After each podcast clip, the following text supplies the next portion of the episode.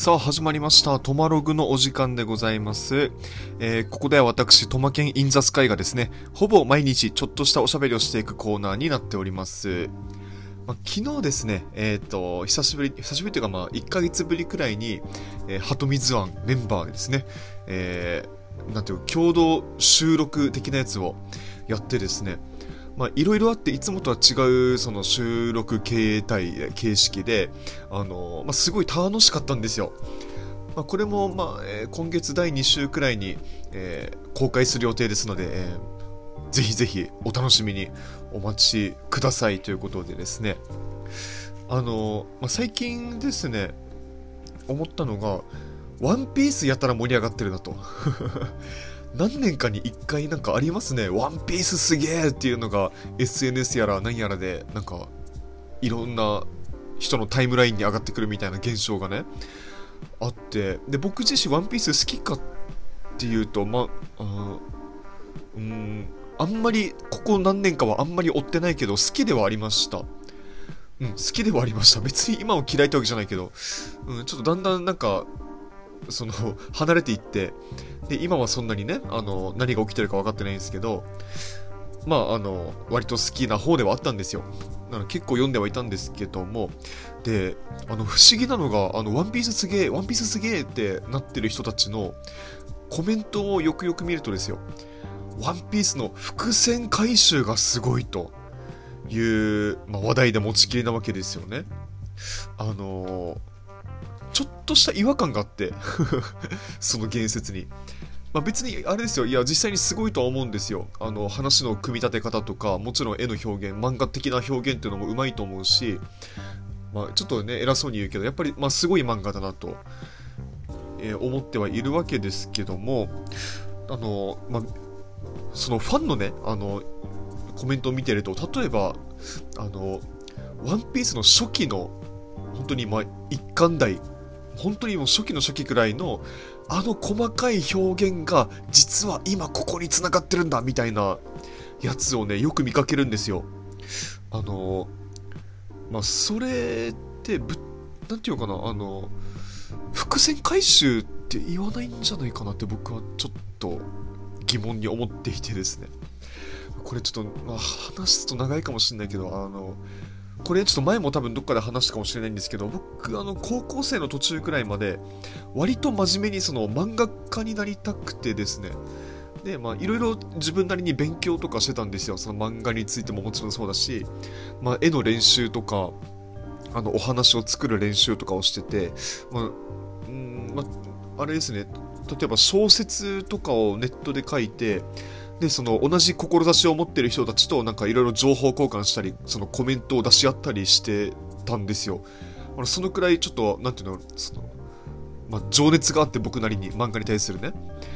で話を作っていくってなんだろうな、作っていくと伏線回収を作るのってやっぱり逆算が必要なわけですよね。この辺は想像つくと思うんですけど、例えば、オチでこういう表現をしたいから、こういう展開に持っていきたいから、序盤の今の段階で、こういう、表現を散りばめておこうみたいなね、ことはやっぱり意図的にしたりするわけですよ。それはもちろん、オチの方でプロット通り、その、序盤の表現を回収したら、それが伏線回収になるわけですよね。でもね、そのワンピースの、ファンの人たちが言ってるようなその初期のあれが実は今になって何十年後になってこうなってんだみたいなやつはなんだろうな、どっちかっていうと伏線回収というよりはなんていうかな、その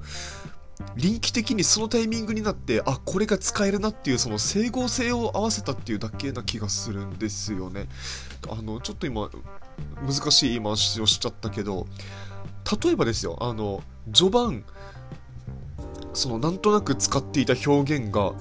なんか作品が続いていくうちにあんまり使わなくなって、で後半とか終盤になって序盤のこれ使えるなと思ってその急に拾ってみたり、つまり意図しない回収っていうのが作者も意図しない回収って結構あるわけですよ。これちょっと例え出すのが難しいんだけど、それって序盤の時にはその落ちからの逆算をしていない状態なわけですよね。その時その瞬間になって、あ、これ今の表現に使えるじゃんっつって、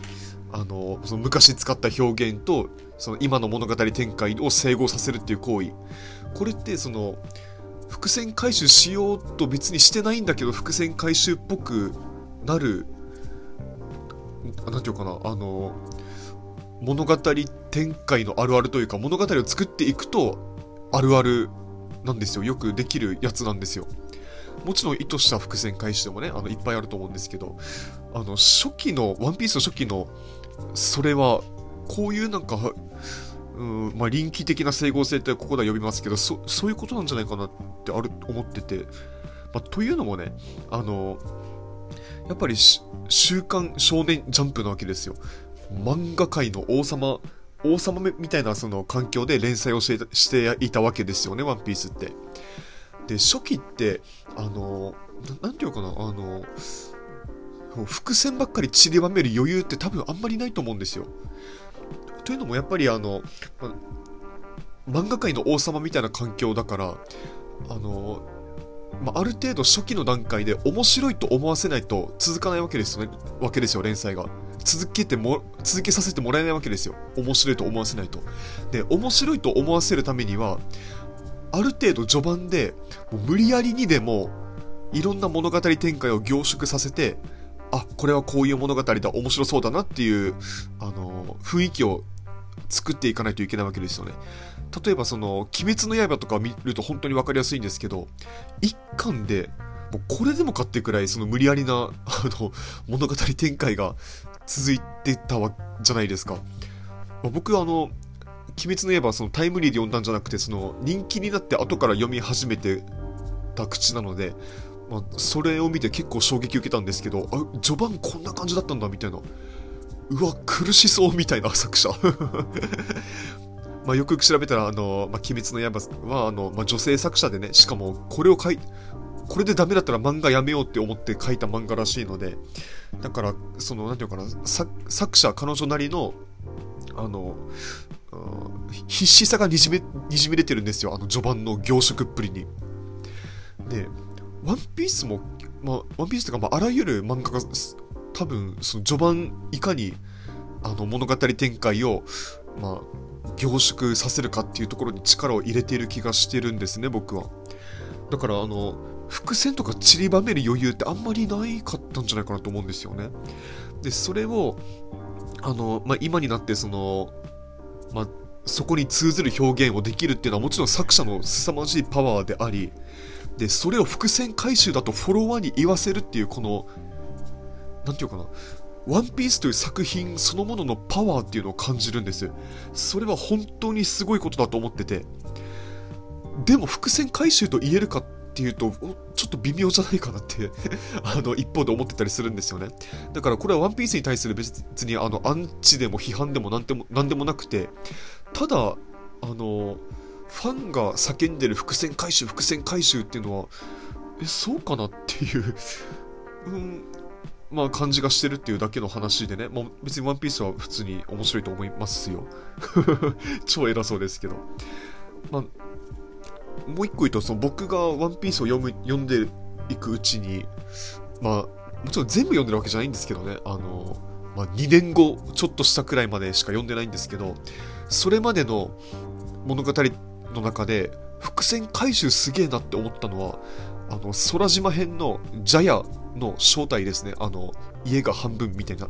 表現、まあ、あれがここに生きてくるんだってなった例のシーン、まあ、皆さんもね衝撃を受けたと思うんですけど、あれは本当に素晴らしいと思いました。ああいうのが綺麗な伏線回収だなと思うんですよね。綺麗だっていうか本来の王道的な理想的な伏線回収だと僕は思うんです。まあ、そうじゃない本当に何十年というスパンで散りばめてきた伏線っていうのももちろんあると思いますよ。それは作者の意図したところであると思いますけど、でもファンが言ってるやつは作者の意図してないところなんじゃないかっていう、まあ、あるいはその、まあ、連載初期当時から、まあ、伏線のつもりでやってたわけじゃないやつを、まあ、今になってなんとなくその整合性をなんとなくというかその、まあ、整合性が取れるタイミングで取っていって、それを伏線回収だと叫んでいるみたいな風に僕には見えてるんです。で、別に悪いことではないです、全然。むしろ素晴らしいというかすごいテクニックだと思うんですよ。これは本当に参考になるなって思うぐらいで、まあ、参考になると僕が言ってるってことはやっぱりね、漫画家になりたい夢は諦めてないわけですよ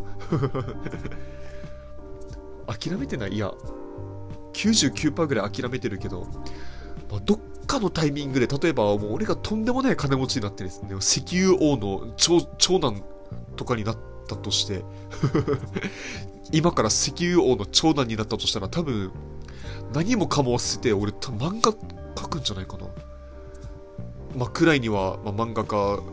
ていうものをね諦めてはないですし、やっぱり物語作るっていうのは今も微妙に妄想したりする、妄想っていうかたまにやったりするので、まあ、そのいうところから言うと、まあ、伏線回収ってね、あこういう感じなんだねみたいな、